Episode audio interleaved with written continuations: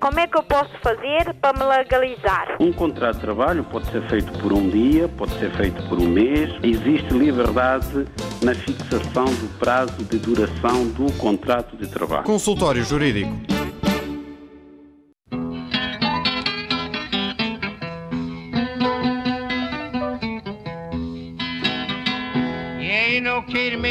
You. Folks say she don't run around at night. Yeah, you know Katie made a good girl. Folks say she don't run around at night. Yeah, you know you can bet your last dollar. Katie May will treat you right. Yeah, you know I try to get that woman everything in the world she needs. That's why she don't do nothing but lay up in the bed and read. You know she walks just like she got all world in her backyard. Yes, you never hear that woman hooping, hollering, crying, and talking about these times being hard.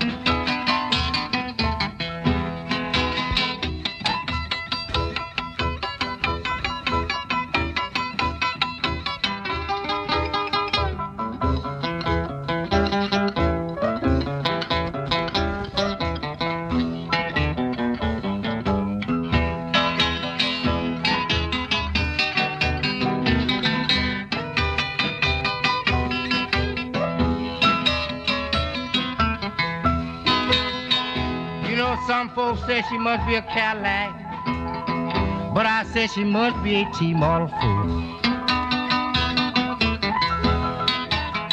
Yeah, you know, some folks say she must be a Cadillac, but I say she must be a T-model fool. Yeah, you know, she got the shape all right, but she can't carry no heavy load.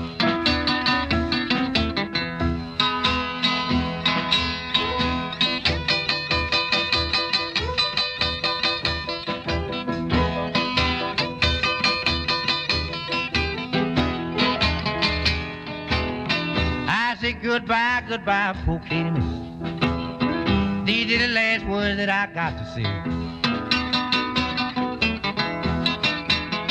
I say goodbye, goodbye, Katie. These are the last words I got to say. Um gênio no universo do blues do Texas e não do Louisiana ou de Arkansas, da- do delta do Mississippi, como tem sido mais habitual. Lightning Hopkins, ele que ainda passou pela escravatura, não é, doutor? É verdade, é verdade. Ainda foi escravo durante o século XX. Imagine, durante o século XX ainda foi escravo este homem. Portanto, as músicas dele refletem muito sofrimento e, e também trazem muito da história dos Estados Unidos. Portanto, são, é a história dos Estados Unidos cantada. Era a Ele, oportunidade. aliás, tem um blues que, que ele canta e imita o som do avião. Era o, o susto que os escravos e não Apanhavam. só exatamente quando começaram a ver coisas a voar eh, no espaço e perceberam muito mais tarde que era a evolução natural da, da ciência e da tecnologia com a construção dos aviões. Mas estavam tão isolados do resto do mundo que se assustavam quando os aviões passavam, não é? Ficou proposta aqui um som blues na abertura do consultório jurídico desta semana.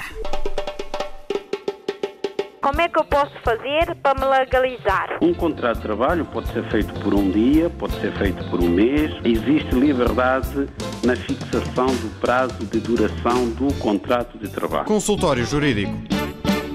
Já vamos eh, olhar eh, as dúvidas dos ouvintes. Para já, eh, começamos com o tema da semana e falamos hoje da aprovação pelo Parlamento português da lei que vem permitir a residência alternada de filhos de pais divorciados. Bom dia, então. Este é o tema do consultório jurídico. É um tema que assenta, digamos assim, numa área do direito chamada jurisdição voluntária. É pena que as faculdades de Direito normalmente não deem tanta importância à jurisdição voluntária quanto a que dão à jurisdição contenciosa. Mas a jurisdição voluntária é muito importante para a vida das pessoas. E já passamos a explicar o que é a jurisdição voluntária e qual a diferença entre a jurisdição voluntária e a jurisdição contenciosa. A jurisdição voluntária hum, é aquela área do direito que trata eh, fundamentalmente dos problemas de família e menores. E no julgamento dos processos, eh, sobretudo nos processos de menores, eh, as resoluções que são tomadas pelo juiz, as decisões que são tomadas, podem ser alteradas sem prejuízo de efeitos já produzidos. Portanto, aquela noção do trânsito em julgado próprio da jurisdição contenciosa, em que uma decisão que já tenha transitado em julgado não pode, de forma alguma, ser alterada, não se coloca na jurisdição voluntária, porque esta jurisdição assenta eh, naquele princípio eh, de que o juiz deve procurar a melhor solução para o caso concreto naquele preciso momento. E como a vida, sobretudo a vida das crianças, é muito dinâmica, à medida que as condições eh, da criança e dos seus pais se vão alterando, pode haver necessidade de alterar as decisões anteriormente tomadas. Isso acontece muitas vezes com a questão da guarda, por isso, guarda partilhada, com a questão da residência do menor, por isso que também há no, no, no direito dos menores eh, a residência alternada. O juiz pode decidir num determinado momento que a criança eh, passe a residir com o pai e, passado algum tempo, chegar à conclusão de que aquela não é a melhor solução para o caso concreto e tem o poder de alterar essa decisão e determinar, por hipótese, aquilo que se chama uh, guarda partilhada ou conjunta, não é? Em que a residência da criança é, é alternada. A criança fica algum tempo com o pai, depois na semana seguinte pode ficar com a mãe. Portanto, são as várias possibilidades que a jurisdição voluntária oferece ao decisor, ao juiz, por forma a fazer o quê? a procurar sempre o, o, superior interesse da criança, aquilo que é melhor para a criança. Portanto, o tema de hoje tem justamente a ver com isso, uma vez que o Parlamento português eh, veio permitir, através de uma pequena alteração ao Código Civil, ocorrida esta semana, vem permitir residência alternada eh, dos filhos de pais divorciados ou separados. É uma alteração, portanto, que vai ao encontro da jurisprudência que já vinha sendo seguida pelos tribunais, em que, mesmo antes da aprovação desta lei, quando o juiz entendesse que o superior interesse da criança assim o exigia, decretava a residência alternada do menor.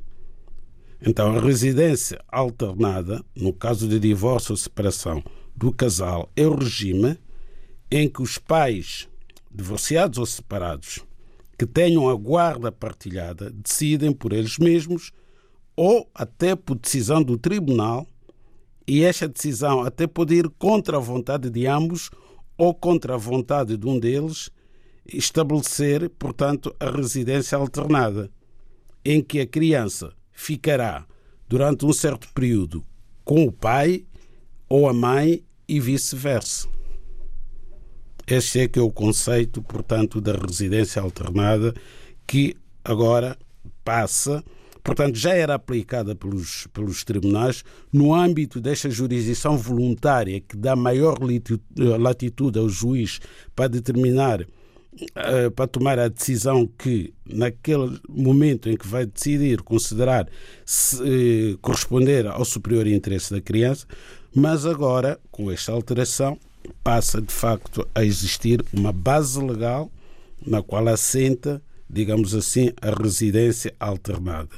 O que há eh, de curioso, digamos assim, neste regime é aquela possibilidade do juiz poder decretar residência alternada, ainda que contra a vontade de um dos pais, ou de ambos até.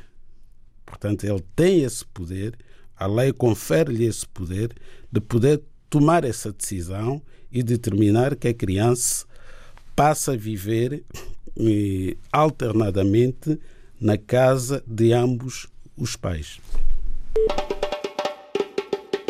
Como é que eu posso fazer para me legalizar? Um contrato de trabalho pode ser feito por um dia, pode ser feito por um mês. Existe liberdade na fixação do prazo de duração do contrato de trabalho. Consultório Jurídico. Estamos no consultório jurídico desta semana, em direto com o jurista Adriano Malalan. Daqui a pouco recebendo as dúvidas dos ouvintes, seja através de e-mail consultóriojurídico.rtp.pt consultório jurídico.rtp.pt, seja ao telefone e já vamos dar os números para também um, poderem colocar questões em direto na emissão desta semana.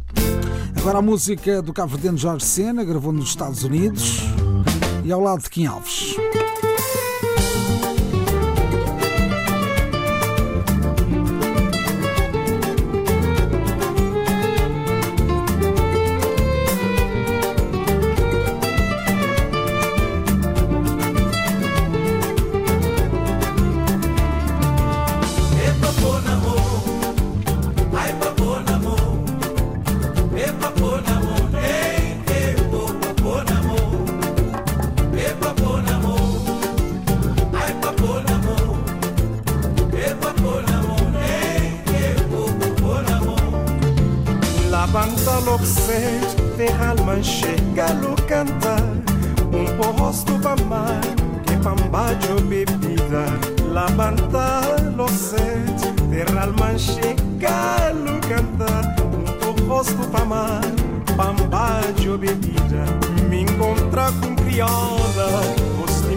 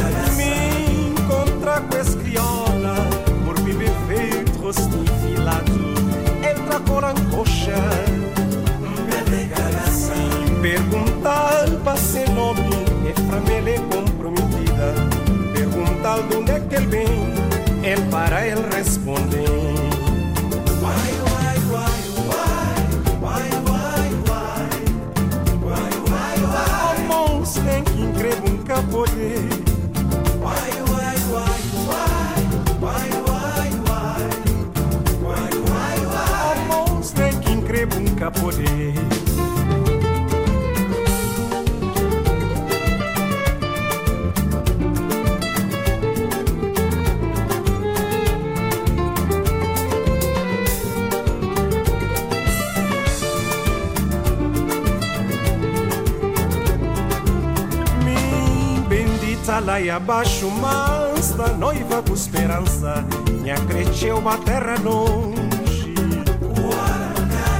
Me bendita lá abaixo, mas da noiva com esperança, minha cresceu a terra longe.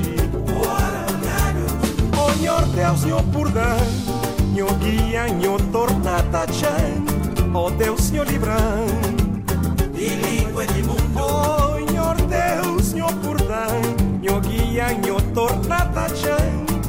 Deus, meu livrão, de língua de mundo. Oh, monstro, uma curado, o língua de mundo, mama criança comigo, ama por respeito, oh, monstro, uma curado, o língua de mundo, a minha virgindade é para sacramento. Uai, uai, uai, uai, uai, uai, uai, uai. Mel pedi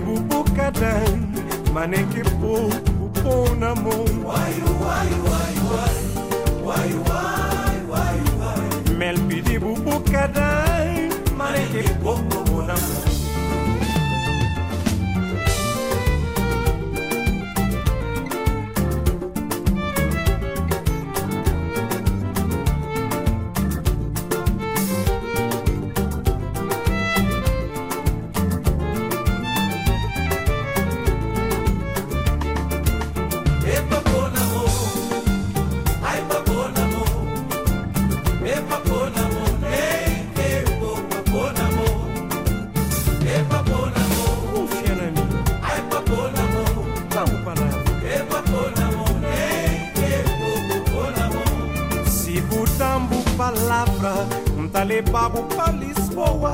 Esse homem de coragem Nem tu nem kumazinha Se botamos palavra Tá levado pra Lisboa. Tá fazendo juramento. Na Bíblia Sagrada. Ai, quem que tem esse rapaz novo ali?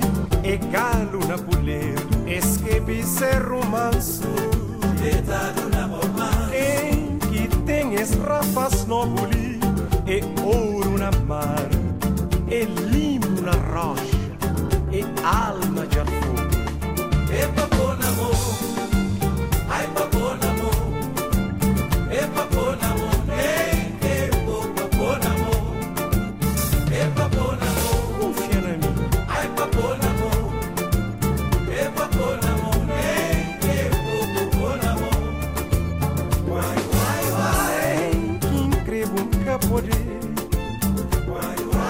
Uma incursão pelo mais recente disco de originais de Jorge Sena, cabo-verdiano, radicado eh, nos Estados Unidos da América, chama-se Sal de Jar Fogo. Estamos de regresso aqui ao consultório jurídico. Agora as dúvidas que nos têm chegado nos últimos dias através eh, da internet e através do correio eletrónico consultóriojurídico.rtp.pt. Começo eh, pelo apelo de Denise Silva. Boa tarde, eh, Nuno Sardinha. Preciso de ajuda urgente nesta situação e solicito o seu auxílio para não perder a casa da minha mãe. Estou desesperada, não sei o que fazer. O, agente de execução enviou uma carta que juntei anexo eh, e tenho 10 dias para recorrer. Se não o fizer, eles vendem a casa em leilão e junta então eh, essa decisão de venda eh, num documento que apresenta juntamente a este e-mail. O que é que lhe parece este caso, doutor?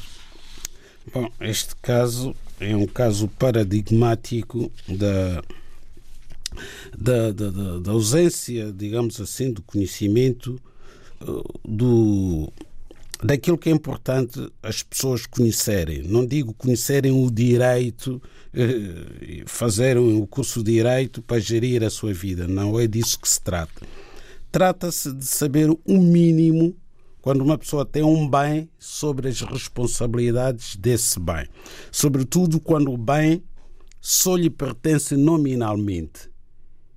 É o caso das casas que foram adquiridas com financiamento bancário.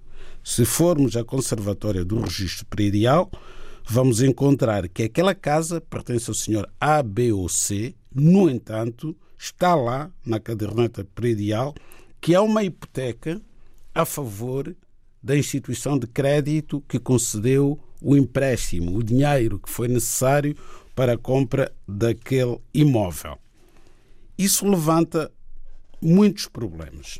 Quando um bem está hipotecado ao credor que financiou a sua aquisição, o proprietário desse imóvel tem que ter a exata consciência de que a hipoteca é uma espécie de uma corda na garganta.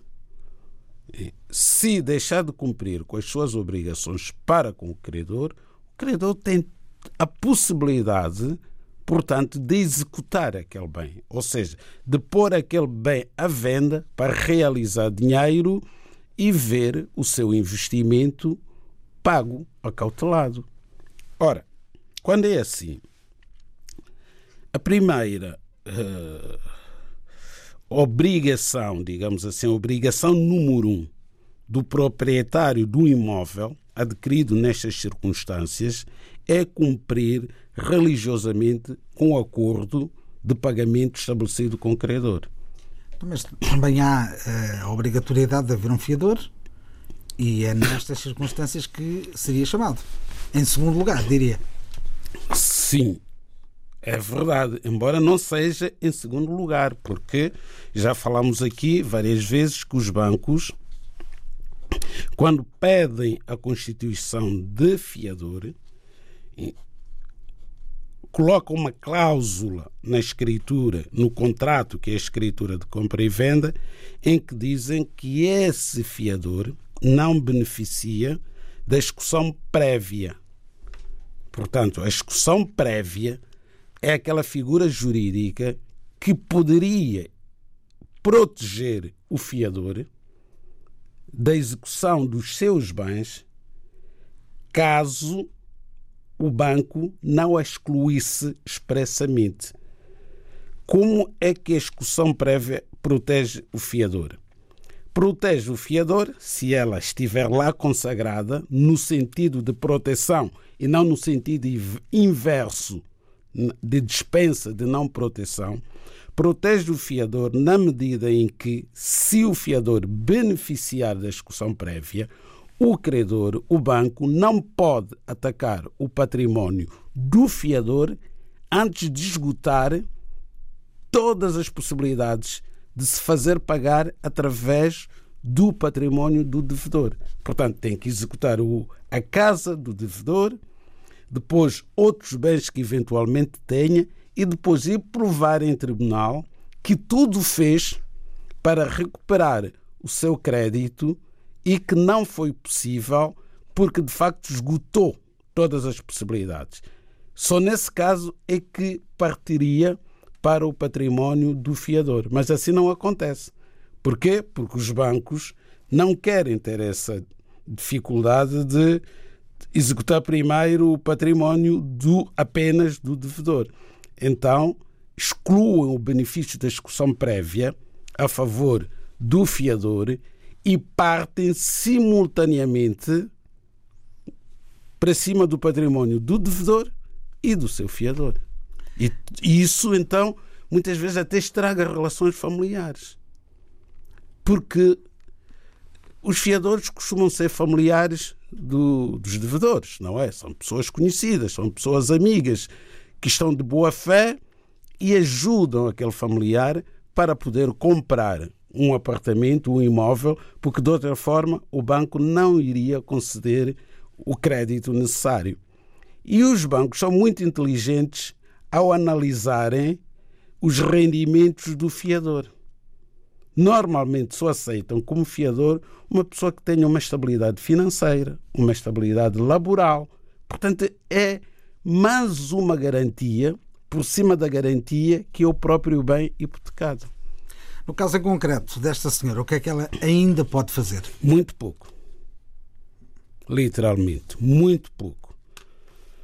Aquilo que ela ainda pode fazer é aquilo que não pôde fazer ao longo deste, deste tempo. E por cada dia que foi passando, desde o momento em que o processo entrou em execução, isto é, o banco pegou na escritura e foi a tribunal pôr um processo contra ela, e nessa altura ela foi citada nos termos de execução e não fez nada. Não é agora que já estamos na fase da venda do bem. Ainda por cima, foi notificada pelo agente de execução para se pronunciar sobre a modalidade de venda do bem e não se pronunciou. Só se pronunciou o mandatário da exequente, que é o advogado do banco, pronunciou-se também o mandatário do credor reclamante, significa que há uma reclamação de créditos neste processo, o que torna ainda a situação mais grave. Porquê? Porque há um outro credor, está a perceber? Há um outro credor que também tem interesse. Então vai ser feita uma graduação de credores. O credor que, que é prioritário é aquele que tem hipoteca. É o banco que emprestou dinheiro para a compra da casa mas há outras dívidas que esta pessoa tem e esses outros credores vieram reclamar neste processo o pagamento do seu crédito. Portanto, já não bastará pagar a dívida ao banco, que não vai poder pagar, infelizmente, como será necessário depois pagar eh, as outras dívidas aos outros credores, bem como as despesas de execução, as despesas do agente de execução, as custas judiciais. Portanto, uma dívida que está neste momento avaliada em cerca de 100 eh, mil euros, mais coisa, menos coisa, porque eh, este é o valor base de licitação deste imóvel, portanto a dívida deve andar por aí. Se ela fosse amortizar esta dívida, 100 mil euros não seriam suficientes. Teria que ter pelo menos 110 mil, porque só em despesas iria pagar isso. Portanto, aqui é quase nada. Já não vale a pena negociar com o banco neste Não há negociação possível. Essa fase já ficou muito para trás. Não há negociação possível nesta. Não há negociação possível. E não, não, não podemos sequer eh, pensar que o banco vai desistir numa altura em que já vê que o dinheiro vai, vai entrar nos próximos dias, porque vai ser através do leilão eletrónico. Este bem vai ser adquirido. Não temos dúvidas quanto a isso. Portanto, já perdeu a casa. O consultório jurídico da RDB África está cada vez mais perto de si. Envie as suas dúvidas ao Dr. Adriano Malalane através do e-mail consultóriojurídico.rtp.pt e ouça as respostas ao sábado ao meio-dia na RDP África. Consultório Jurídico. Estamos aqui para ajudar. Estamos aqui para tentar ajudar da melhor maneira, também respondendo às dúvidas que nos enviam através do e-mail consultóriojurídico.rtp.pt. Agora as palavras de Américo Domingos. Boa tarde a toda a equipa. A minha cunhada está cá em Portugal há um ano e seis meses. Arranjou trabalho com um contrato a termo que termina a 20 de fevereiro de 2021.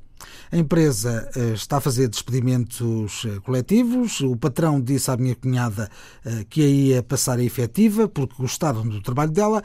No dia seguinte, mandou a minha cunhada assinar uma declaração a dizer que o contrato deixaria de ser a termo certo e passaria a ser a termo incerto.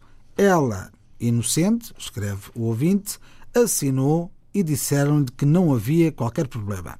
Passado um mês, ela recebe uma carta de despedimento eh, que, onde dizia que só trabalharia até o dia 19 deste mês. É legal este procedimento? É a pergunta que fica. Manifestamente ilegal. Não há dúvidas quanto a isso. Esta senhora tinha um contrato válido, um contrato a termo certo, até 20 de fevereiro de 2021.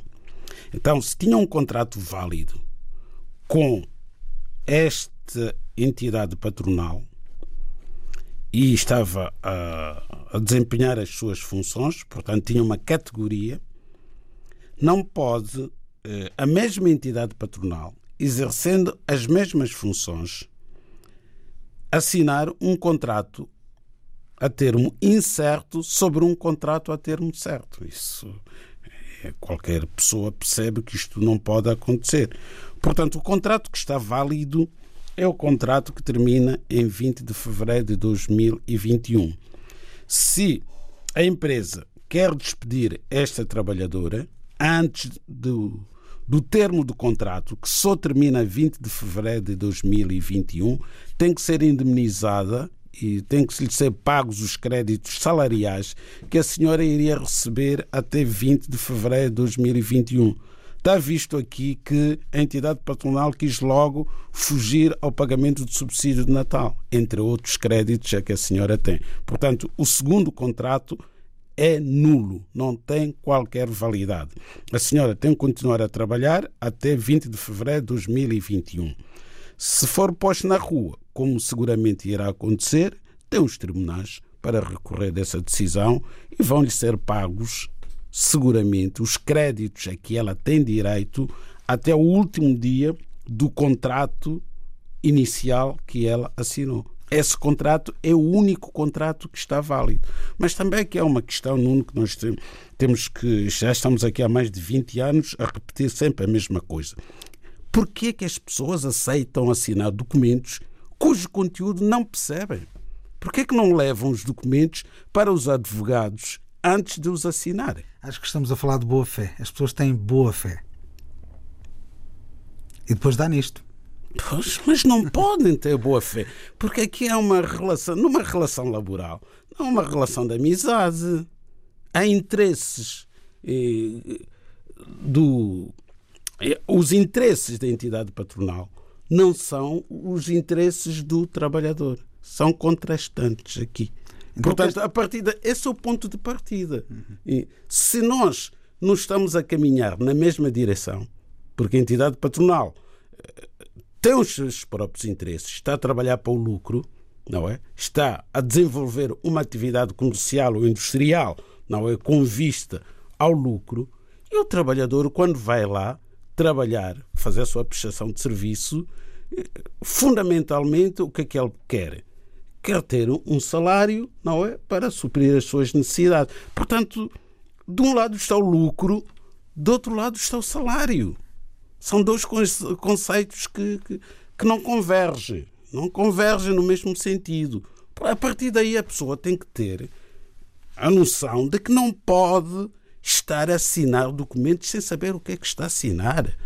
A boa fé tem que ter limites. Isto não é boa fé, isto é ingenuidade. É mais do que boa fé. Isto é muita ingenuidade. Neste caso em concreto, terá eh, de recorrer ao Tribunal de Trabalho? Se for despedida, como será? Seguramente. Terá. E tem um prazo também. Tem um prazo, não é? Daqui a um ano que se vai lembrar que foi despedida. Qual é o prazo? São seis meses. Seis meses. Está dada a resposta então a esta ouvinte. Agora uma outra questão. Eh, boa tarde a toda a equipa do consultório jurídico. Chamo-me Américo Domingos, vivo em Portugal há 20 anos e eh, já tenho nacionalidade portuguesa. Queria fazer a perfilhação do meu pai. Começa logo por aí. O meu pai não esteve no dia do registro devido à guerra que se fazia sentir em Angola e viemos para Luanda. Como tinha de ir à escola, eh, a minha mãe aceitou fazer o registro sem o pai para não perder o ano letivo. O pai juntou-se a nós eh, um tempo depois, ficou-se de ir à conservatória para se fazer a perfilhação. Era tanta burocracia na altura, acabou a não se fazer e continuamos assim até hoje. O que tenho de fazer eh, para conseguir essa perfilhação? Tenho que ir buscar uma certidão a Angola? Atenção, vivi sempre com os pais até a altura em que vim para Portugal. Bom, aqui eh, dá para percebermos o que é que está em causa, não é? Mas há conceitos errados. É, os conceitos são errados, mas pronto, as pessoas não têm culpa, não, não, não têm obrigação de saber que um pai não pode ser perfilhado pelo filho. Isso não, não, não pode acontecer, não é? O, o, pai é que pode perfilhar o filho, o filho não pode perfilhar o pai. Pronto, mas nós percebemos muito bem o que é que o ouvinte pretende. Eh, o que aconteceu é que houve aqui um registro do nascimento do nosso ouvinte Américo Domingos feito apenas pela mãe. Portanto, quem assinou o assento de nascimento, hum, quando o ouvinte foi registrado, foi apenas a mãe. E muito provavelmente nesse assento de nascimento não consta o nome do pai do ouvinte Américo Domingos. Portanto, o apelido Domingos não deve ser o apelido do pai. E ele quer, com toda a legitimidade, acrescentar no seu nome o apelido do pai a que tem direito. Portanto, é o pai que o vai perfilhar. E isso é possível. De facto, como ele já tem nacionalidade portuguesa e a certidão de nascimento portuguesa que hoje tem, foi feita com base na certidão de nascimento que veio da Angola. Então, essa perfilhação tem que ser feita primeiro na certidão de nascimento da Angola, que depois, quando vier para Portugal, irá solicitar à Conservatória dos Registros Centrais a retificação do seu assento de nascimento português em que passará a constar o nome do pai e passará a usar o nome do pai nos seus documentos. Isso é possível. E, e, é possível ir à raiz, nesse caso, ir ao registro que existe em Angola e dizer: olha, eu afinal tenho um pai. Não, é possível é sim. Assim, é assim tão simples? Não é tão simples, mas é possível. É possível e é desejável. Porque em Angola também, como aqui em Portugal, o Estado não privilegia estas situações de pessoas eh, cuja filiação não está estabelecida. Portanto, se for Angola, vai fazer a retificação do seu assento de nascimento e isso irá contribuir para resolver um problema que ficou por resolver lá em Angola. Terá que fazer prova, terá que apresentar testemunhas. O conservador do Registro Civil de Angola pode querer ouvir este senhor, que está vivo, felizmente, que é o pai do senhor Américo Domingos. Ele pode, tem uma palavra a dizer. Portanto, isso é possível. Mas não bastará. Não bastarão apenas as declarações do, do Américo Domingos e do pai e da mãe. Vai ser preciso ouvir outras testemunhas que possam confirmar que efetivamente Américo Domingos é filho deste senhor que o vai perfilhar a ele, Américo Domingos, e não o contrário. Como é que eu posso fazer para me legalizar? Um contrato de trabalho pode ser feito por um dia, pode ser feito por um mês. Existe liberdade na fixação do prazo de duração do contrato de trabalho. Consultório Jurídico. Estamos a trazer à antena as dúvidas, muitas dos ouvintes, eh, colocadas nos últimos dias através de e-mail consultóriojurídico.rtp.pt. Agora a história de Ibraltino Mango. Está em Portugal há mais de um ano. Eh, gostava de saber se a nova lei de atribuição da residência temporária entra em vigor apenas em 2021. O pedido de renovação da residência temporária que fiz eh, desde o dia 9 de setembro, eh, o meu cartão, no meu cartão foi, foi imprimido eh, no dia 2 eh, de novembro do corrente ano e recebi-o hoje pelos Correios. Mas com validade de um ano, significa que vais expirar no dia 2 de novembro de 2021. Eh, se no caso a lei já entrou em vigor, desde o início de outubro ou antes, o que posso fazer junto do CEF para pedir alteração da validade para dois anos? Pois, o senhor Ibaltino Mango tem razão, de facto. O, o seu cartão devia ter sido renovado, não é? Por mais três anos. E não tendo sido feita essa renovação por este período, tem que reclamar junto do CEF para que seja emitido um novo cartão já com prazo de validade maior e não com a validade de apenas um ano, porque efetivamente a lei já está em vigor e os cartões que as autorizações de residência que têm sido renovadas a partir da entrada em vigor da lei, portanto em outubro passado, já vêm com este período de renovação mais alargado, correspondente ao que a lei determina. Poderá ter havido aqui um lapso por parte do CEF, é corrigível, tem que apresentar a respectiva reclamação. Está esclarecida aqui a questão uh, do ouvinte uh, Ibraltino Mango. Agora as palavras de uh, um ouvinte que pediu anonimato e que surge então com o nome de João Fortunato. Juntei-me em união de facto em 2000 como cidadã portuguesa, mãe da minha filha que nasceu em 2001. Em 2005 elas mudaram-se para o Reino Unido e em 2007 eu fui juntar-me a elas. Eu, nesta data, já tinha autorização de residência legal há quatro anos. No entanto, abdiquei para a residência da Inglaterra, pelo reagrupamento familiar. No mesmo ano de 2007, casámos-nos lá, mas eh, com toda, com toda a relação, existem altos e baixos e deixei de viver na mesma casa que ela em 2009. Em 2012, decidi ir trabalhar para Angola eh, e eh, só em outubro de 2018 decidi reconhecer o casamento em Portugal e, consequentemente, em janeiro de 2019, pedi a minha nacionalidade através do casamento, que felizmente me foi aprovada em novembro de 2019. Esse processo é todo com conhecimento da pessoa casada legalmente. A questão agora é a seguinte: ela já se encontra com outra pessoa, pretende o divórcio com a máxima urgência e até chegou a alegar nos formulários do divórcio que espera que assine que estamos separados desde 2009. Eh, já disponho do meu cartão de cidadão. Doutor, por favor, será que eu, eh, que eu aceitar assinar a papelada que diz que estou separado dela desde 2009 pode pôr em causa a perda da minha nacionalidade? Será que o Departamento de Atribuição de Nacionalidade tem a ver com os divórcios? Estou a referir-me ao Estado português. Eh, ela está a pedir o divórcio no, no, no Estado do Reino Unido, onde nos casamos, e quando sair, posteriormente, reconhecer em Portugal também. Como disse, ainda não assinei nada, mas ela já remeteu a um advogado de divórcio no Reino Unido, esperando que eu concorde. E como eu não quero pôr em causa a minha nacionalidade, daí pedir este esclarecimento. O que é que lhe parece? É um caso confuso. pois, aparentemente confuso, mas não, não é muito fácil de, de, de esclarecer estas dúvidas que, que, que, o ouvinte tem, são legítimas, mas é muito fácil de esclarecer, é um, é um problema muito fácil de resolver. Eu vou ser muito sintético. assinar eh, o divórcio, como do meu ponto de vista deve fazê-lo, porque já não estão a viver juntos, não vai ter qualquer consequência sobre o casamento. E porquê?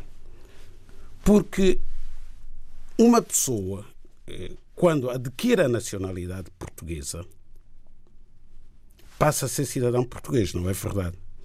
Ótimo.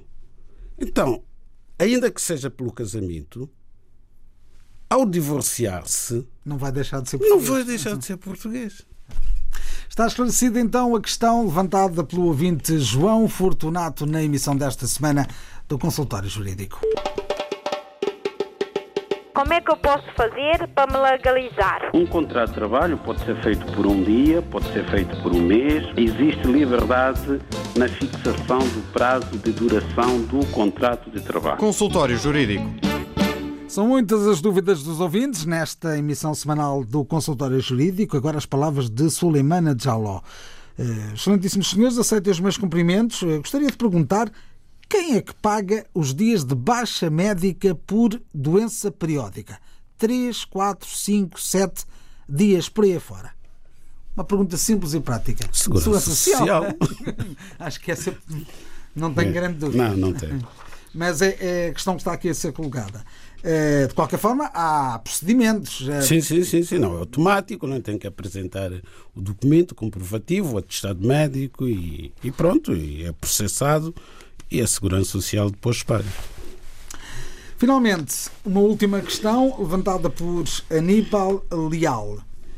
Venho pelo presente e-mail solicitar o esclarecimento da seguinte dúvida. Tenho um filho maior de idade que veio de São Tomé e Príncipe e vive comigo fazendo parte do meu agregado familiar.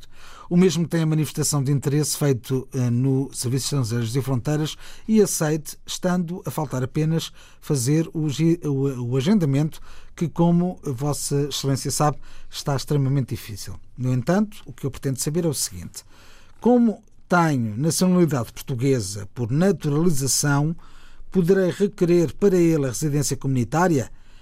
E se sim, quais os passos que devo dar? Mais informo que o mesmo tem NIF, também número de segurança social, e encontra-se a trabalhar e a contribuir para a segurança social. Pois, eh, não disse a idade do filho, Disse que é maior. sim, mas eh, aqui para efeito da autorização de residência eh, é importante saber, apesar de dizer que é maior, se tem 22, se já fez 24, etc, etc, porque os direitos podem ter a ver com isso. Mas no caso concreto, no caso concreto, apesar de não sabermos a idade do filho, é fácil de perceber que este filho não pode ter autorização de residência comunitária pelo pai porque não está a cargo. Portanto, se já fez uma manifestação de interesse, que inclusivamente foi aceito pelo CEF, o que é que isto significa? Significa que declarou perante o CEF que exerce uma atividade profissional remunerada, portanto, já não faz sentido ir pedir autorização de residência dizendo que está a cargo do pai porque é condição sine qua non para ter autorização de residência comunitária estar a cargo do cidadão europeu, que é o pai deste senhor. Portanto, o CEF já tem informação de que ele está a trabalhar, efetivamente, e ainda bem que está a trabalhar. E, portanto, não pode estar a trabalhar e estar a cargo ao mesmo tempo. É incompatível, são dois conceitos incompatíveis. Ou está a cargo do pai, significa que o pai é que o sustenta que paga as suas despesas, eventualmente até vive em casa do pai, ou está a trabalhar. Se está a trabalhar, tem rendimentos próprios. Se tem rendimentos próprios, só pode ter autorização de residência através da manifestação de interesse. O consultório jurídico da RDB África está cada vez mais perto de si. Envie as suas dúvidas ao Dr. Adriano Malalane através do e-mail consultóriojurídico.rtp.pt e ouça as respostas ao sábado ao meio-dia na RDP África. Consultório Jurídico. Estamos aqui para ajudar. Ainda temos tempo para ouvir um ou dois ouvintes e para isso hum, basta que nos liguem a partir de agora para o 213820022, 213820023 ou 213820068 da Rede Lisboa. Eh, Não temos muito tempo, mas de qualquer forma ainda, ainda seria uma oportunidade de conversarmos com algum dos ouvintes eh, em eh, direto através do telefone e das linhas habituais que temos dado aqui nas emissões do Consultório Jurídico. O 21 3820022, 21 3820023 ou 21 3820068 da Rede de Lisboa.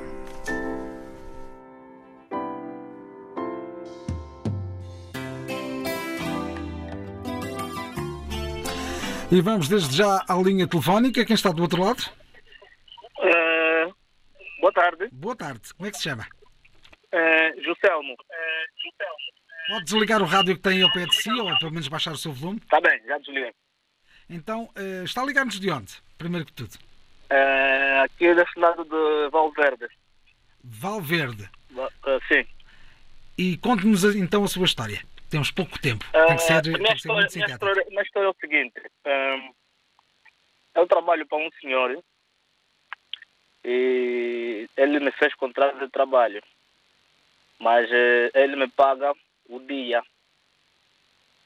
Então, como ele me paga o dia, eu lhe pedi o subsídio eh, de Natal. Ele não me deu subsídio de Natal porque ele alega que eu ganho que eu ganho o, o, o dia todo, o mês todo, eu ganho por inteiro.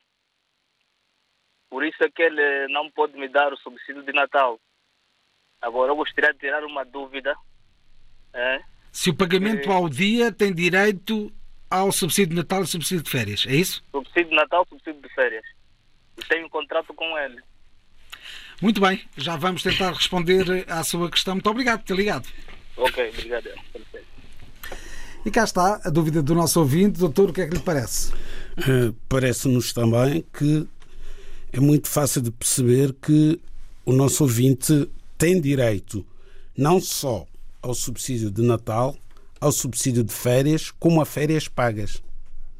Eh, A forma de pagamento nada tem a ver com a fórmula eh, do contrato. Exatamente. Desde que o contrato seja um contrato de trabalho subordinado, portanto, em que há hierarquia, portanto, ele, eh, o empregador, o patrão, e tem, exerce, digamos assim, eh, o poder hierárquico sobre o seu funcionário, portanto, ele trabalha num sítio, num estabelecimento, no local de trabalho do seu patrão, está sujeito à subordinação jurídica e subordinação económica, portanto, não é um profissional liberal, não está a emitir recibos verdes, não tem autonomia no exercício da sua atividade. Ele acabou de dizer que tem um contrato de trabalho, inclusive. Ainda que não o tivesse, ainda que não o tivesse escrito, sempre que alguém vai exercer uma atividade profissional subordinada e é pago pelo exercício dessa atividade, havendo sub- subordinação jurídica e subordinação económica, está a trabalhar ao abrigo de um contrato individual de trabalho. Sempre. E, consequentemente, tem direito ao subsídio de férias, tem direito ao subsídio de Natal, tem direito a férias, férias essas que são pagas. Ou seja, aquele mês que tem que estar em casa de férias também deve receber por inteiro o seu salário. E assim estivemos no consultório jurídico. Como é que eu posso fazer para me legalizar? Um contrato de trabalho pode ser feito por um dia, pode ser feito por um mês. Existe liberdade na fixação do prazo de duração do contrato de trabalho. Consultório Jurídico.